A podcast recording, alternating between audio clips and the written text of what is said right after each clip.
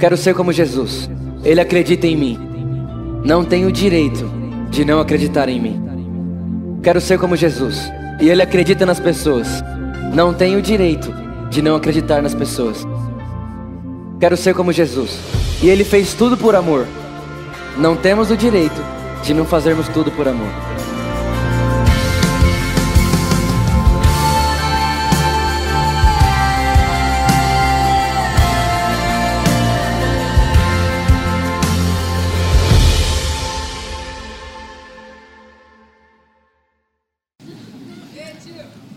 Vamos lá, Mateus capítulo 13. Deixa a Bíblia aberta aí, Mateus capítulo 13, versículo 1. Só que presta atenção, não precisa abrir. Só coloca para mim Marcos capítulo 4, versículo 13. Eu tenho uma palavra hoje para ministrar para vocês que de verdade é uma palavra que transformou a minha vida, de coração, de verdade mesmo. Hoje, quando eu estava voltando lá de Vitória, é, no avião, eu estava meditando sobre isso, pensando sobre isso, e eu baixava minha cabeça, levantava minha cabeça e falava: Meu Deus do céu, não é possível. E olha, olha a importância que Jesus dá para a parábola que a gente vai meditar aqui hoje à noite. Olha só, Marcos capítulo 4, versículo 13. É a mesma parábola de Mateus capítulo 13, só que em Mateus capítulo 13 tem mais detalhes. Então a gente vai ler só esse versículo em Marcos, depois a gente vai para Mateus. Olha só. Então Jesus lhes perguntou: Vocês não entendem essa parábola? Como então compreenderão todas as outras parábolas? Olha o que Jesus está dizendo. Gente, se vocês não entenderem essa parábola, vocês não vão entender nenhuma outra. Olha a seriedade que Jesus coloca nessa parábola. Olha a importância que Jesus ressalta em relação a essa parábola. Vitor, que parábola é essa? A parábola do semeador. Jesus está dizendo para mim, para você o seguinte, Vitor, se você quiser entender com plenitude todas as outras parábolas, entenda essa primeiro. Se você entender essa, então você está apto a entender a plenitude das outras. Estão comigo? Certo? Então vamos lá para Mateus capítulo 13 agora. Mateus capítulo 13, versículo 1. Mateus capítulo 13, versículo 1. Diz assim: Naquele mesmo dia, Jesus saiu de casa e assentou-se à beira-mar. Reuniu-se ao seu redor uma multidão tão grande que por isso ele entrou num barco e assentou-se. Olha só que injustiça, né? Jesus pregava sentado e todo mundo ficava em pé. Agora eu tenho que ficar em pé? Acho que a gente pode mudar isso, vai caber mais gente. Por isso ele entrou num barco e assentou-se ao povo reunido na praia. Jesus falou muitas coisas por parábolas, dizendo: O semeador saiu a semear. Enquanto lançava semente, parte dela caiu à beira do caminho, e as aves vieram e a comeram. Parte dela caiu em terreno pedrego, pedregoso, onde não havia muita terra, e logo brotou porque a terra não era profunda. Mas quando saiu o sol, as plantas se queimaram e secaram, porque não tinham. Fala comigo, raiz. Próximo versículo, versículo 7. Outra parte caiu entre espinhos, que cresceram e sufocaram as plantas. Outra ainda caiu em boa terra. Fala comigo. Essa sou eu. Vamos lá, gente, essa sou eu. Outra ainda caiu em boa terra, deu boa colheita a cem, sessenta e trinta por um. Aquele que tem ouvidos para ouvir, ouça. Então Jesus no meio de uma multidão, olha só isso. Jesus estava no meio de uma multidão. A Bíblia chega a dizer que era tanta gente que Jesus não, nem conseguiu ficar na praia. Ele teve que se afastar um pouco de tanta gente apertando, de tanta muvuca, e ele começou a ensinar essa parábola. Só que se você perceber, Jesus ele nunca, ele nunca ensinava tudo na multidão. Ele sempre deixava para explicar as coisas na mesa com os seus doze amigos. Jesus, ele nunca, pode ver, ele contou parábola, ele não explicou a parábola na frente de todo mundo. Aí o que acontece? Chegando no lugar onde eles foram, para alguma casa, para algum lugar que eles foram ficar hospedado, estava Jesus e os doze discípulos. E aí os doze discípulos perguntaram para ele, mestre, nos explique essa parábola. Aí Jesus olhou e disse assim: Olha, para vocês eu explico. É estranho, porque parece que Jesus estava escondendo algo da multidão. E a verdade é que não é que Jesus. Pode ser que Jesus estava escondendo. A verdade é que ele estava sim escondendo. Por quê? Porque a Bíblia diz em Provérbios que a glória de Deus é esconder as coisas, para que os reis as encontrem. Deus gosta de esconder as coisas mais preciosas sobre ele, para que ninguém ache facilmente. Agora, eu não sei se isso te desanima, mas me empodera. Porque a verdade é que se Deus é bom e escondeu, é porque Deus, em Sua bondade, não escondeu de mim, Ele escondeu para mim. Vou dizer de novo isso aqui. Você já viu quando um pai vai brincar de esconde-esconde com o filho, e aí ele se esconde atrás da cortina e deixa o pé para fora? Já viu?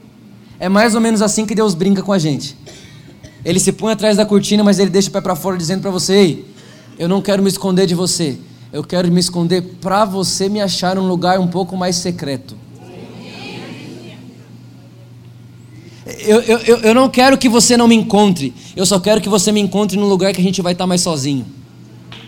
Não, vou falar mais uma vez aqui. Quando Deus esconde algo, Ele não esconde para você não ter acesso. Quando Deus esconde algo, Ele esconde para que quando você encontrar aquele algo, só tenha você e Ele no lugar. Porque Deus ama quando está só você com Ele sozinho. Agora minha pergunta é: tem alguém que está disposto, tem alguém disponível aqui hoje à noite para ir para um lugar um pouco mais profundo para encontrar os segredos de Deus?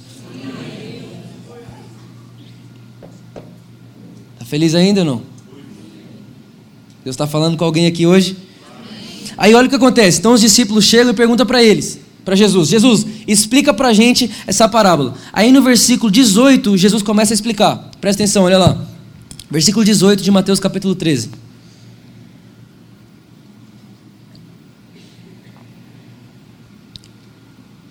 Portanto, ouçam o que significa a parábola do semeador. Quando alguém ouve a mensagem do reino e não a entende, o maligno vem e lhe arranca o que foi semeado em seu coração. Esse é o que foi semeado à beira do caminho. Quanto ao que foi semeado em terreno pedregoso, esse é aquele que ouve a palavra e a recebe com alegria. Todavia, visto que não tem raiz aonde, gente? Não tem raiz em si mesmo, permanece pouco tempo. Quando surge alguma tribulação ou perseguição por causa da palavra, logo abandona. Versículo 22. Quanto a que foi semeado entre os espinhos, esse é aquele que ouve a palavra, mas a preocupação da vida e o engano das riquezas a sufocam, tornando-a infrutífera.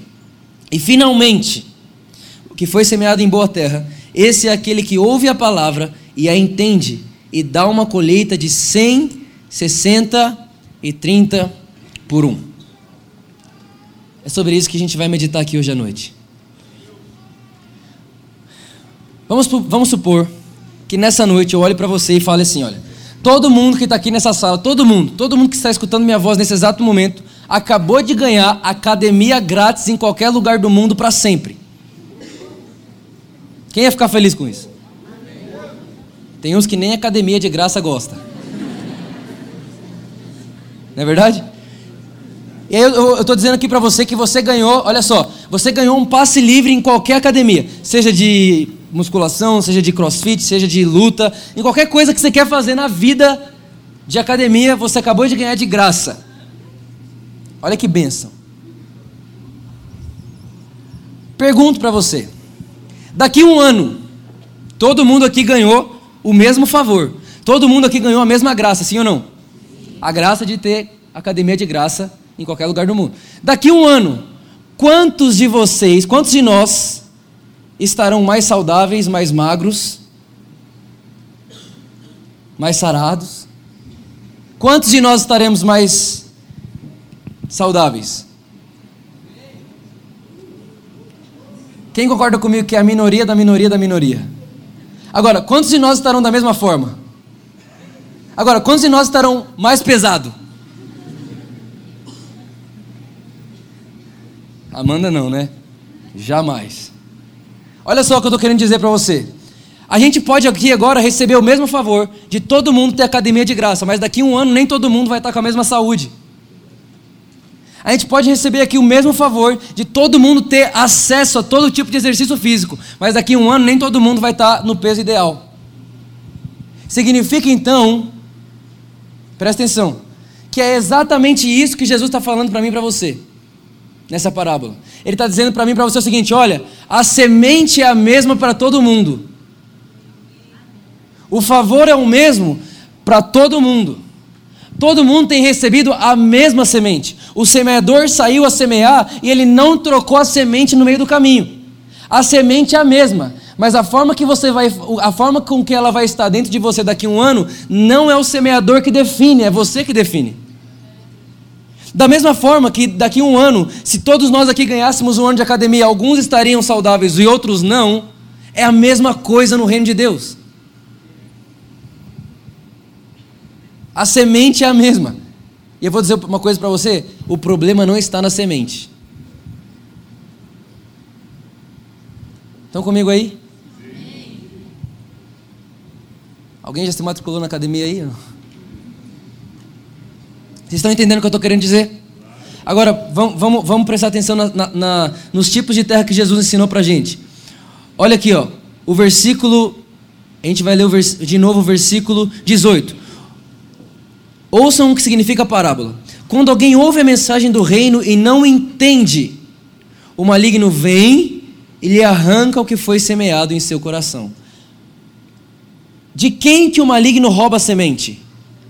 De quem não entende. Presta atenção aqui, gente, olha só. A Bíblia está dizendo, Jesus está dizendo, Jesus deu uma importância para essa parábola e ele disse que quem entender essa parábola consegue entender todas as outras. E ele está dizendo para a gente que quem não entende a mensagem, o maligno vem e rouba a semente. A Bíblia diz em Isaías que o desejo de Deus é que a gente saiba, creia e entenda. São três coisas diferentes: saber, crer e entender. Por exemplo, Todo mundo aqui sabe que Jesus morreu por você, sim ou não? Sim. Todo mundo aqui crê? Sim. Agora a pergunta é: todo mundo aqui entende? Esse texto está dizendo para mim e para você que não adianta a gente saber da semente, que não adianta a gente crer na semente, o que importa é o tanto que a gente entendeu da semente. Significa que você pode saber que Jesus morreu pela sua enfermidade, Significa que você pode saber que, você pode crer que Jesus morreu pela sua enfermidade, mas enquanto você não entende que Jesus levou sobre si a sua enfermidade, ela não frutifica. Está dizendo aqui que você pode saber que Deus é seu provedor, que você pode crer que Deus é seu provedor, mas enquanto você não entender que Deus é seu provedor, o maligno pode roubar sua semente. Por que está um silêncio desse? Tem alguém feliz ainda aí? Esse é o primeiro tipo de pessoa que recebe a semente. Olha o próximo. Quanto ao que foi semeado em terreno pedregoso, esse é aquele que ouve a palavra e a recebe como? Com alegria. Quem aqui um dia, gente, não ouviu uma palavra de Deus e saiu feliz? Sim? Quem aqui um dia não estava passando por um momento muito caótico e você chega na igreja, parece que o pastor só fala com você? Quem aqui um dia já não estava, é, é, sei lá, é, no, no, trabalho e alguém chegou e te deu um recado de Deus, era o recado que você precisava e você fica, ah, meu Deus do céu, que alegria! Então você vem para a igreja, ouve a palavra de Deus, fica muito feliz, fica alegre. Mas olha o que acontece depois. Todavia, visto que não tem raiz em si mesmo, permanece por pouco tempo. Quando surge alguma tribulação ou perseguição por causa da palavra, logo abandona. Por exemplo, eu chego aqui para você hoje e falo assim: Deus é seu provedor. Quem crê nisso? Você vai ficar feliz quando eu digo para você que Deus é seu provedor? Sim ou não? Óbvio. Mas aí chega amanhã a conta e você não tem dinheiro para pagar. Eu olho aqui para você hoje e falo assim: Deus é quem te guarda, Deus guarda a sua vida. Aí alguém vai e rouba seu carro. Aí a Bíblia está dizendo que existe uma terra que se alegra no momento mas quando percebe uma tribulação, logo desiste, não permanece, e quem não permanece não frutifica. O que eu estou querendo dizer para você aqui hoje à noite é que quando você recebe uma semente, você, você, não pode, você não pode se mover pelo que é a tribulação, ou por aquilo que você está vendo, ou por aquilo que você está sentindo. Quando você recebe uma semente, você precisa se mover pela semente. Ou você crê na semente ou você crê na tribulação. Ou você crê na semente ou você crê no que você está vendo. Ou você crê no que Deus disse ou você crê no que as pessoas dizem. Ah, eu estou falando para você aqui que você não vai ser curado. Estou falando para você que você é curado. E eu estou falando isso para você porque a Bíblia diz. Aí amanhã o médico fala para você: Ih, você está com câncer. Em quem você vai crer? É isso que a Bíblia está dizendo. Alguém que recebe a palavra, você é curado, eu sou curado. Teve um dia aqui na igreja, uma pessoa, eu preguei uma mensagem de fé, um culto de quarta. Mas sabe aquele dia que você vem, que você prega uma mensagem de fé, que até você fala, meu Deus do céu, essa mensagem foi. Eu saí daqui, eu estava com muita fé. A hora que eu desci aqui, ó, chegou um, um membro da igreja, desespero, ah, Vitor do céu, me ajuda pelo amor de Deus. Eu tô, não acredito mais em nada. Eu falei, gente, eu acabei de falar. Eu vou dar o play de novo na mensagem, então, se você escuta amanhã. Por quê? Porque, gente, é muito fácil a gente se alegrar quando a gente recebe a mensagem da fé. Mas você não recebe a mensagem da fé no domingo para se entristecer na segunda. Você recebe a mensagem da fé no domingo para você permanecer na segunda difícil, para você suportar na terça complicada, para você ser ainda mais fiel na quarta das más notícias, para você permanecer fiel até o outro domingo. E quando você escutar de novo, você vai falar: ah, essa semana eu levei de boa, essa próxima semana eu sei que Deus tem algo melhor para mim, eu sei que a bondade de Deus vai me perseguir, eu sei que a misericórdia de Deus vai me perseguir. E aí na segunda é difícil. Não, mas eu continuo permanecendo na palavra que eu recebi, porque eu não me movo por circunstâncias circunstâncias, eu não me movo por aquilo que eu vejo, eu me movo pela palavra de Deus, e a palavra de Deus diz isso, isso, isso, isso e isso. É assim que a gente vive, ou não? Próximo, olha próximo. Quanto a que foi semeado entre os espinhos, presta atenção nisso aqui, essa aqui para mim é a pior. Quanto que foi semeado entre os espinhos, esse é aquele que ouve a palavra, mas a preocupação dessa vida Gente, a terra que Jesus falou, uma anterior a essa, ele dizia de pessoas que começaram a passar por tribulação e então tiveram a sua, a sua, a sua fé desvanecida, eles não permaneceram, porque viram tribulação. Esse texto está falando de pessoas que estão se preocupando com a vida. Ou seja, é de pessoas que estão se preocupando por algo que elas nem ainda estão passando. Já viu gente assim? Que ah, eu vou fazer um exame para ver se eu estou doente, mas já vive como doente antes de ver se está doente. A mulher tem um filho, e o filho vai para a escola, e ela chega e fala assim: Pastor, pelo amor de Deus, meu filho foi para a escola, ora para ele não desviar, estou tão preocupada.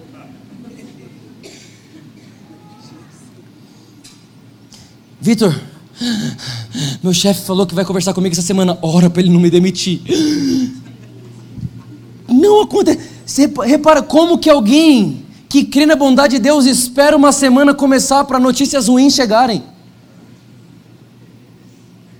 Eu não estou esperando uma notícia. Muito pelo contrário. Se alguém falar, Vitor, eu quero falar com você, eu vou dizer, vamos marcar logo, porque eu sei que é boa nova.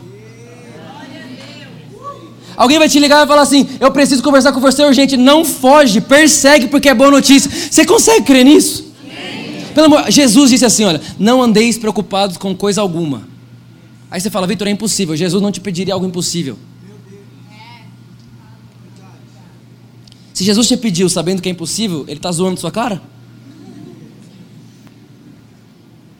Mesma coisa de falar, Jesus chegar no São Paulo e falar, São Paulo, ganha do Corinthians. Só que não. Maldade.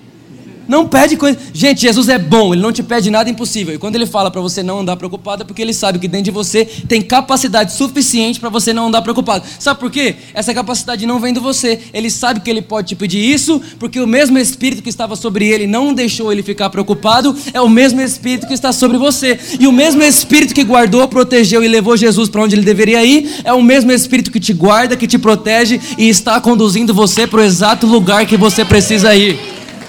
É o mesmo Espírito. É o mesmo Espírito. Isso pode aplaudir Jesus mesmo. Deus é bom. Deus é bom. Deus é bom e Ele quer te levar para esse lugar. É o mesmo Espírito. Está feliz? A preocupação dessa vida e as riquezas. Preocupação da vida e a riqueza. Gente, é engraçado que Deus nunca chamou o pecado de Senhor Deus nunca chamou o diabo do Senhor. Nunca. Deus nunca disse que o diabo é Senhor. Você sabe que muita gente fala que Deus venceu o diabo lutando. Deus não venceu o diabo lutando. Sabe quando Jesus venceu o diabo? Jesus não venceu o diabo no ringue. Jesus venceu o diabo enquanto amava você. A Bíblia diz que na cruz, na cruz Jesus estava fazendo o quê? Te amando. Na cruz ele despiu o diabo. Jesus não precisou entrar no ringue para lutar com ele. Gente, o diabo é pequeno demais, é, é sem graça.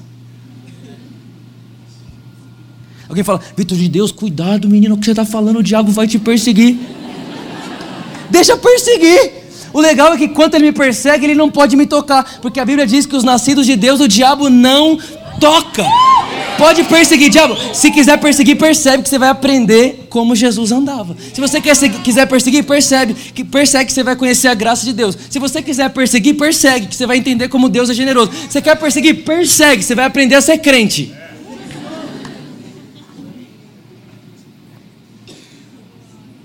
Mas o problema é que a Bíblia diz: se o Senhor é por nós, quem será contra nós? A igreja disse: é o diabo que é contra nós. Mas não é diabo. A Bíblia diz que nós estamos assentados com Cristo Jesus nas regiões celestiais. Deixa eu dizer uma coisa para você: assentado com Cristo Jesus nas regiões celestiais é um lugar muito alto para ele chegar. Sabe por quê? Porque só se chega lá mediante a cruz. E como ele não tem acesso à cruz, ele nunca pode entrar lá.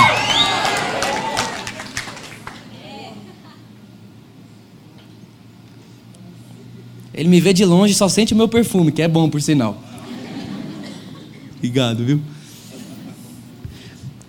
Gente, vocês têm que ter um sogro igual ao meu, que dá para vocês o perfume que você sempre quis ter. Eu profetizo um sogro na sua vida em nome de Jesus. Ó, vocês não ficaram empolgados em nenhum momento. Estão comigo? Estão comigo? Próximo. E finalmente, o que foi semeado em boa terra. Agora eu vou falar com você. Até agora eu estava falando com alguém. Agora eu vou falar com você.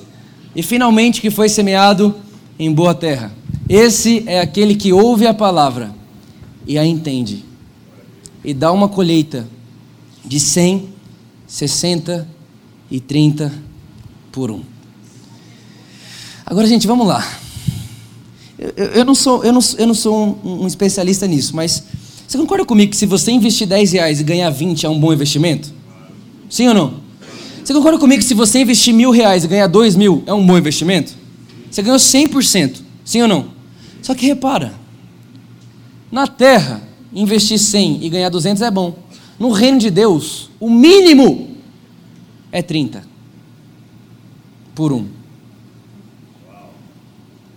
No reino de Deus, o mínimo é investir um e ganhar 30. O mínimo.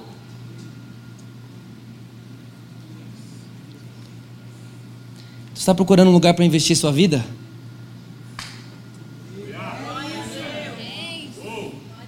Vou dizer, agora presta atenção. Dentro da boa terra existem três tipos de colheita: 30, 60 e 100 por um. Não sei você, mas eu não quero 30. Eu não sei você, mas eu também não quero 60. Eu quero 100. Tem alguém que quer 100 comigo aí? Eu quero 100 por um. Agora, gente, me escuta aqui. Olha o que diz. Isso aqui, isso aqui para mim é, é a parte mais confrontadora dessa, palavra, dessa, dessa parábola. Olha o versículo 12. Jesus termina de contar essa parábola e olha o que ele diz. Versículo 12 de Mateus capítulo 13. A quem tem, será dado, e esse terá em grande quantidade. E quem não tem, até o que tem.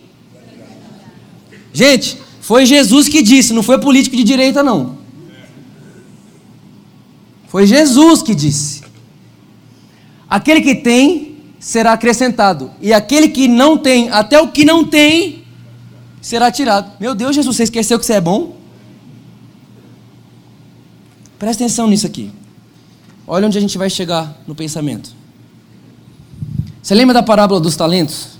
Um, é um, um ganha um, outro ganha dois, o outro ganha cinco. Aí o Senhor vai embora, e aí depois, quando ele volta, o que tinha um escondeu o talento, o que tinha dois multiplicou para quatro, o que tinha cinco multiplicou para dez. Deus, o, o, rei chega no que multiplicou dez e fala: Muito bom, servo bom e fiel, governe dez cidades. Chega no outro que ganhou cinco e fala: Muito bom, vai lá e governa cinco cidades. Aí ele chega no um. Quando ele chega nesse do um, esse que enterrou o talento fala assim: eu sabia que você ia voltar.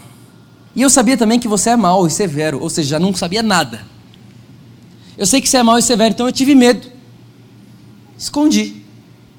O que, que Jesus faz? Então me dá aqui o que você escondeu. E dá porque tem dez. Por quê? Entenda que eu vou te falar agora. O que, que é a semente na parábola? A semente é a palavra de Deus, sim ou não? E quem é a palavra de Deus? Jesus. Significa então que a semente que nós recebemos é uma porção de Jesus. A minha pergunta para você é: o que você tem feito com a porção de Jesus que você já tem? Porque enquanto você fica com a porção que você tem, querendo receber mais, isso não vai acontecer. Sabe por que não? Porque Deus te deu uma porção pequena para mostrar para você que não é o tanto que você tem, mas é se você está vivendo no reino que multiplica 100 por um.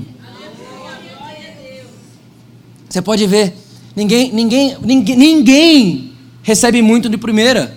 Você recebe uma porção. A pergunta é o que você faz com a porção que você tem.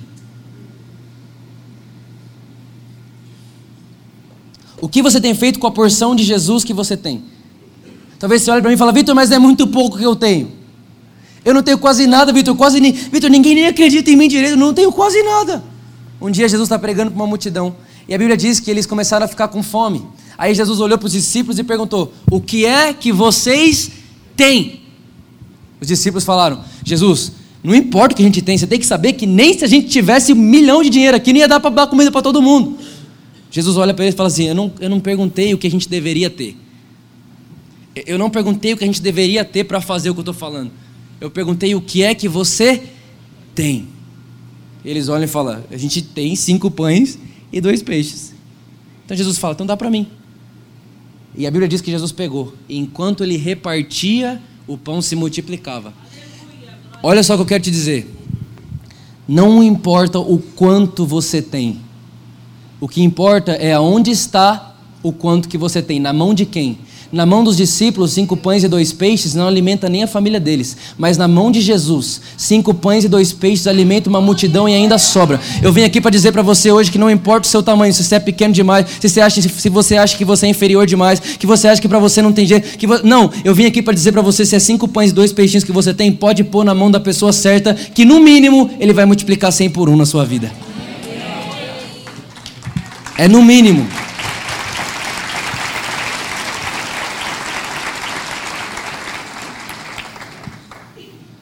Tá feliz aí? Sim ou não? Começa com o que você tem. E o meu desejo é que quando. Presta atenção nisso aqui. Se Jesus, olha só, se Jesus precisasse semear agora, se Jesus tivesse uma semente na mão agora, que ele nunca semeou na face da terra, se Jesus tivesse na mão agora uma semente que ele nunca plantou na terra, e ele fosse procurar alguém no seu bairro para semear, será que ele ia encontrar você? Se Jesus agora estivesse procurando uma boa terra para plantar nessa igreja, será que ele ia encontrar alguém aqui hoje que esteja disposto a pegar o, pouco e multiplicar por cem? Será que tem alguém aqui hoje à noite que fale, Deus, eu não tenho muito, não. Eu não tenho muito tempo, eu não tenho muita esperança, eu não tenho muita alegria, eu não tenho muito nada. Nem muita paz, eu não tenho muito, não. Mas o que eu tenho eu vou pôr na mão da pessoa certa.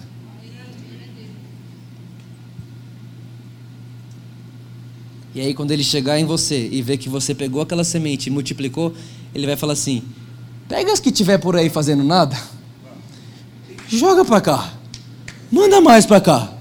Manda mais para cá. A Bíblia diz que Deus sempre vai dar semente a quem semeia. E a Bíblia diz que um dia Moisés chegou no povo de Israel e falou assim: gente, a gente precisa construir o templo.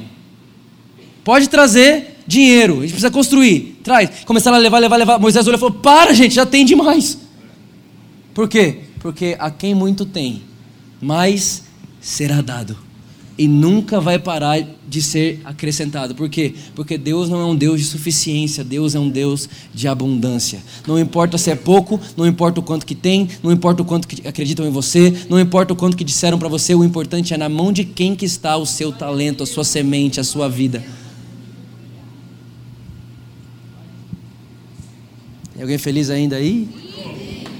Vamos ler para a gente terminar Gênesis capítulo 1. Gênesis capítulo 1, versículo 11. Olha só que coisa mais incrível.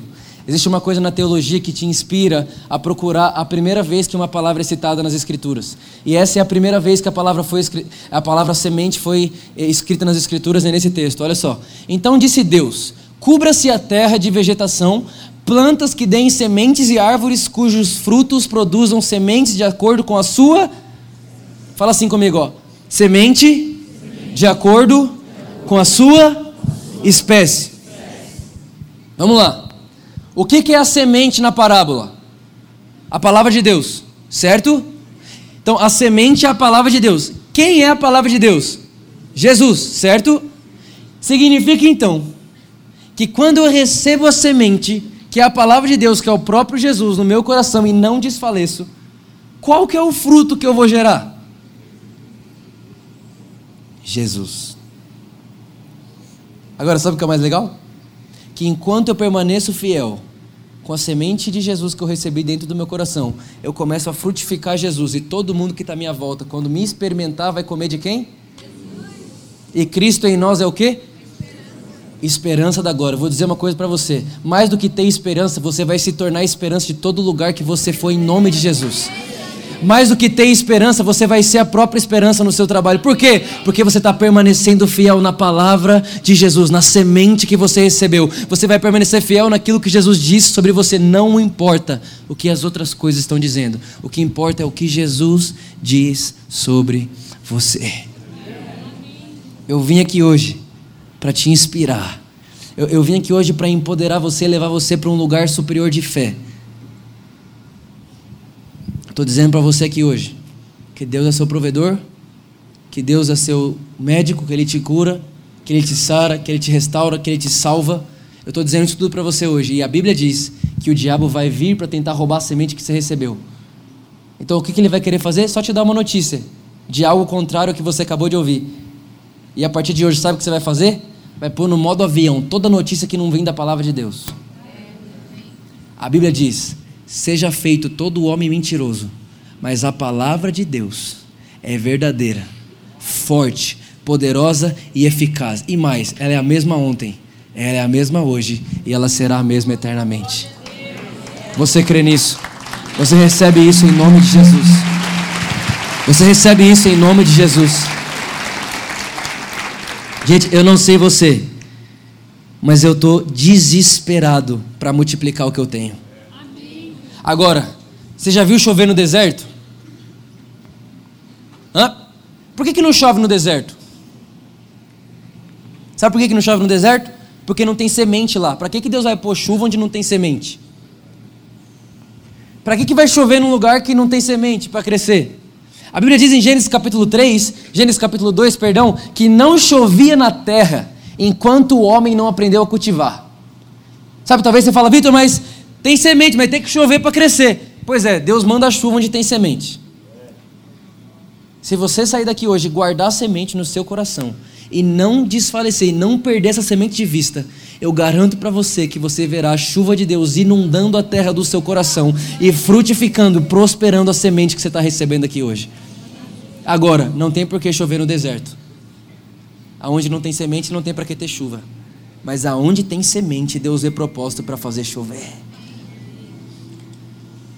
Aleluia. Deus não fez chover enquanto não tinha homem para cultivar gente. A minha pergunta: quem quer que chova? Quem quer que chova a graça de Deus, o favor de Deus sobre a nação brasileira? Quem quer que chova a graça de Deus sobre as nações da terra? Sabe quando vai chover? O dia que tiver homens prontos para cultivar. Estava conversando ontem com o PH. Gente, você viu só? Que igreja é essa que até Jesus abriu o culto? Conseguiram pegar o PH, gente? Que igreja é essa que tem dois Jesus? Tem outro aqui. Sentado ouvindo culto. Tem mais um? Não, é dois mesmo. Olha só.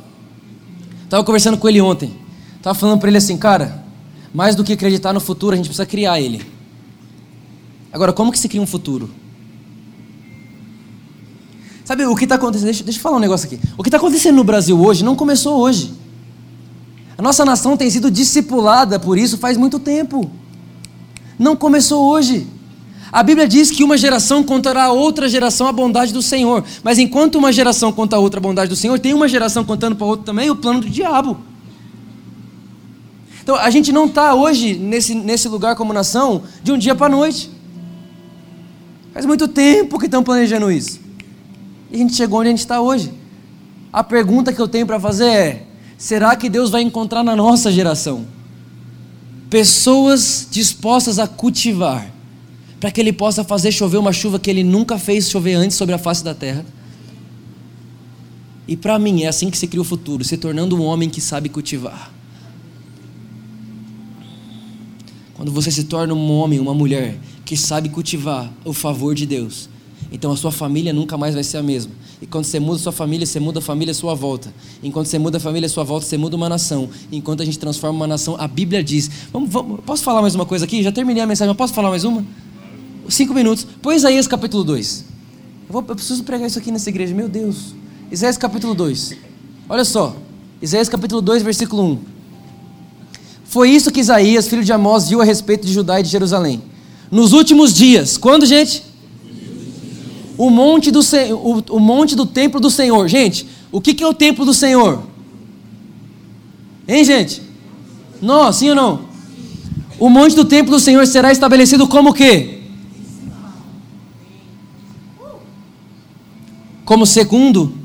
Como terceiro? Como alguém legal? Não, será estabelecido como? Principal. Sabe o que é principal? O principal é o que faz o resto perder a graça. Você já foi num show onde o ator, o, a, a, a, banda principal vinha por último? Você percebe que as que vêm antes você quer, vai, acaba, vai, acaba, vai, acaba. Percebe ou não? É isso que vai acontecer. Vai ter 15 pessoas para dar proposta, a igreja vai ser a última, porque é a principal. E o mundo inteiro vai lá e fala: passa logo, passa logo. Cadê os pastores que vão falar na TV? Cadê os empresários da igreja que vão falar? Cadê as propostas cristãs? É essa que a gente quer ver. Sabe por quê? Porque nos últimos dias o monte do Senhor será estabelecido como principal, será elevado acima das colinas e todas as nações.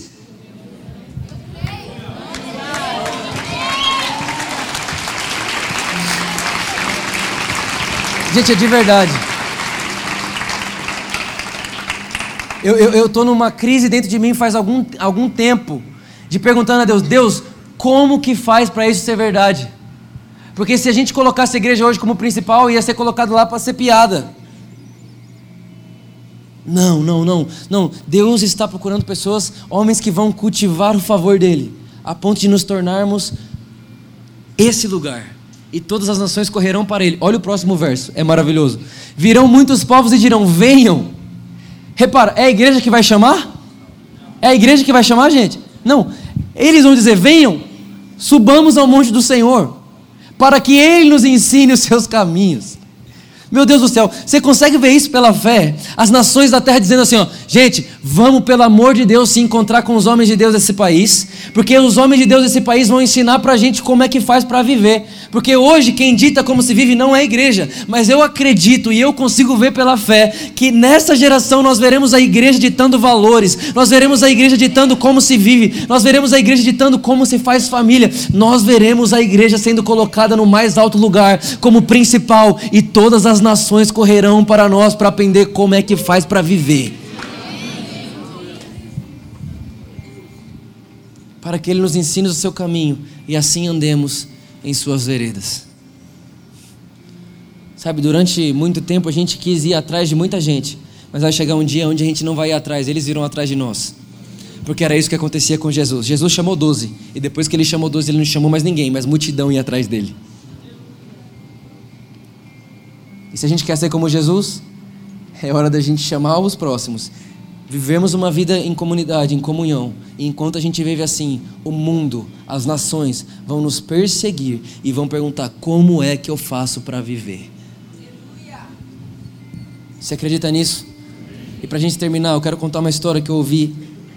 Essa história mexeu muito comigo. A história diz que essa história é uma história verídica. Isso aconteceu num país, eu não sei qual é o nome do país, mas eles é, é, era um país de muito refugiado, então estava ali uma, muitas crianças refugiadas, elas estavam sendo perseguidas, então elas estavam escondidas, né, e tinha alguns líderes ali, alguns líderes adultos cuidando delas. E uma das crianças adoeceu e ela precisava de um remédio urgentemente, e se em uma semana ela não tomasse aquele remédio, ela morreria. E aí que aconteceu? Que elas olharam umas para as outras, as líderes, e disseram assim: se a gente pedir remédio para os nossos patrocinadores, não dá tempo de chegar.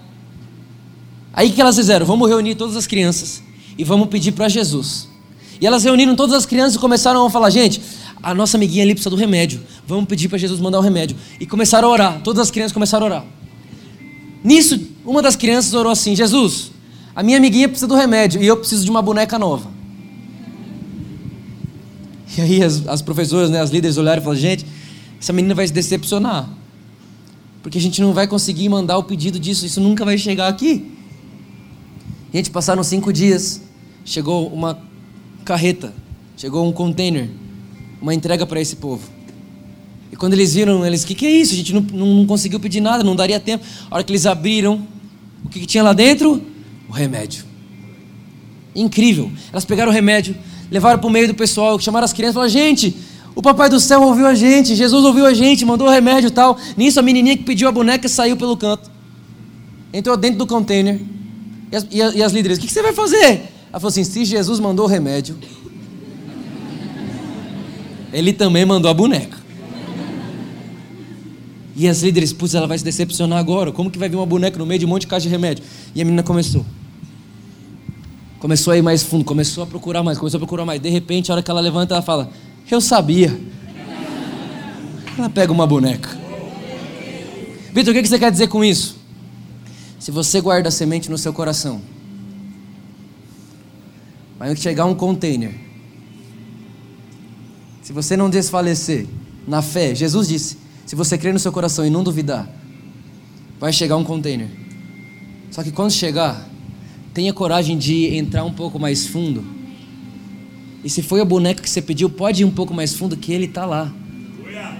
A boneca está lá também. Deus não é um Deus que faz pela metade. Deus não é um Deus que faz algo mais ou menos. Deus não faz nem 99,9%. Deus é um Deus de consumado está. Deus não é um Deus que vai fazer, Deus já fez. A Bíblia diz que todas as obras de Deus estão concluídas desde antes da eternidade. Significa então que não existe nada que você está pedindo que já não esteja no container, que a fé pode te mostrar onde está. Você pode aplaudir Jesus no seu lugar e ficar de pé comigo para a gente orar. Fique de pé no seu lugar, vamos orar.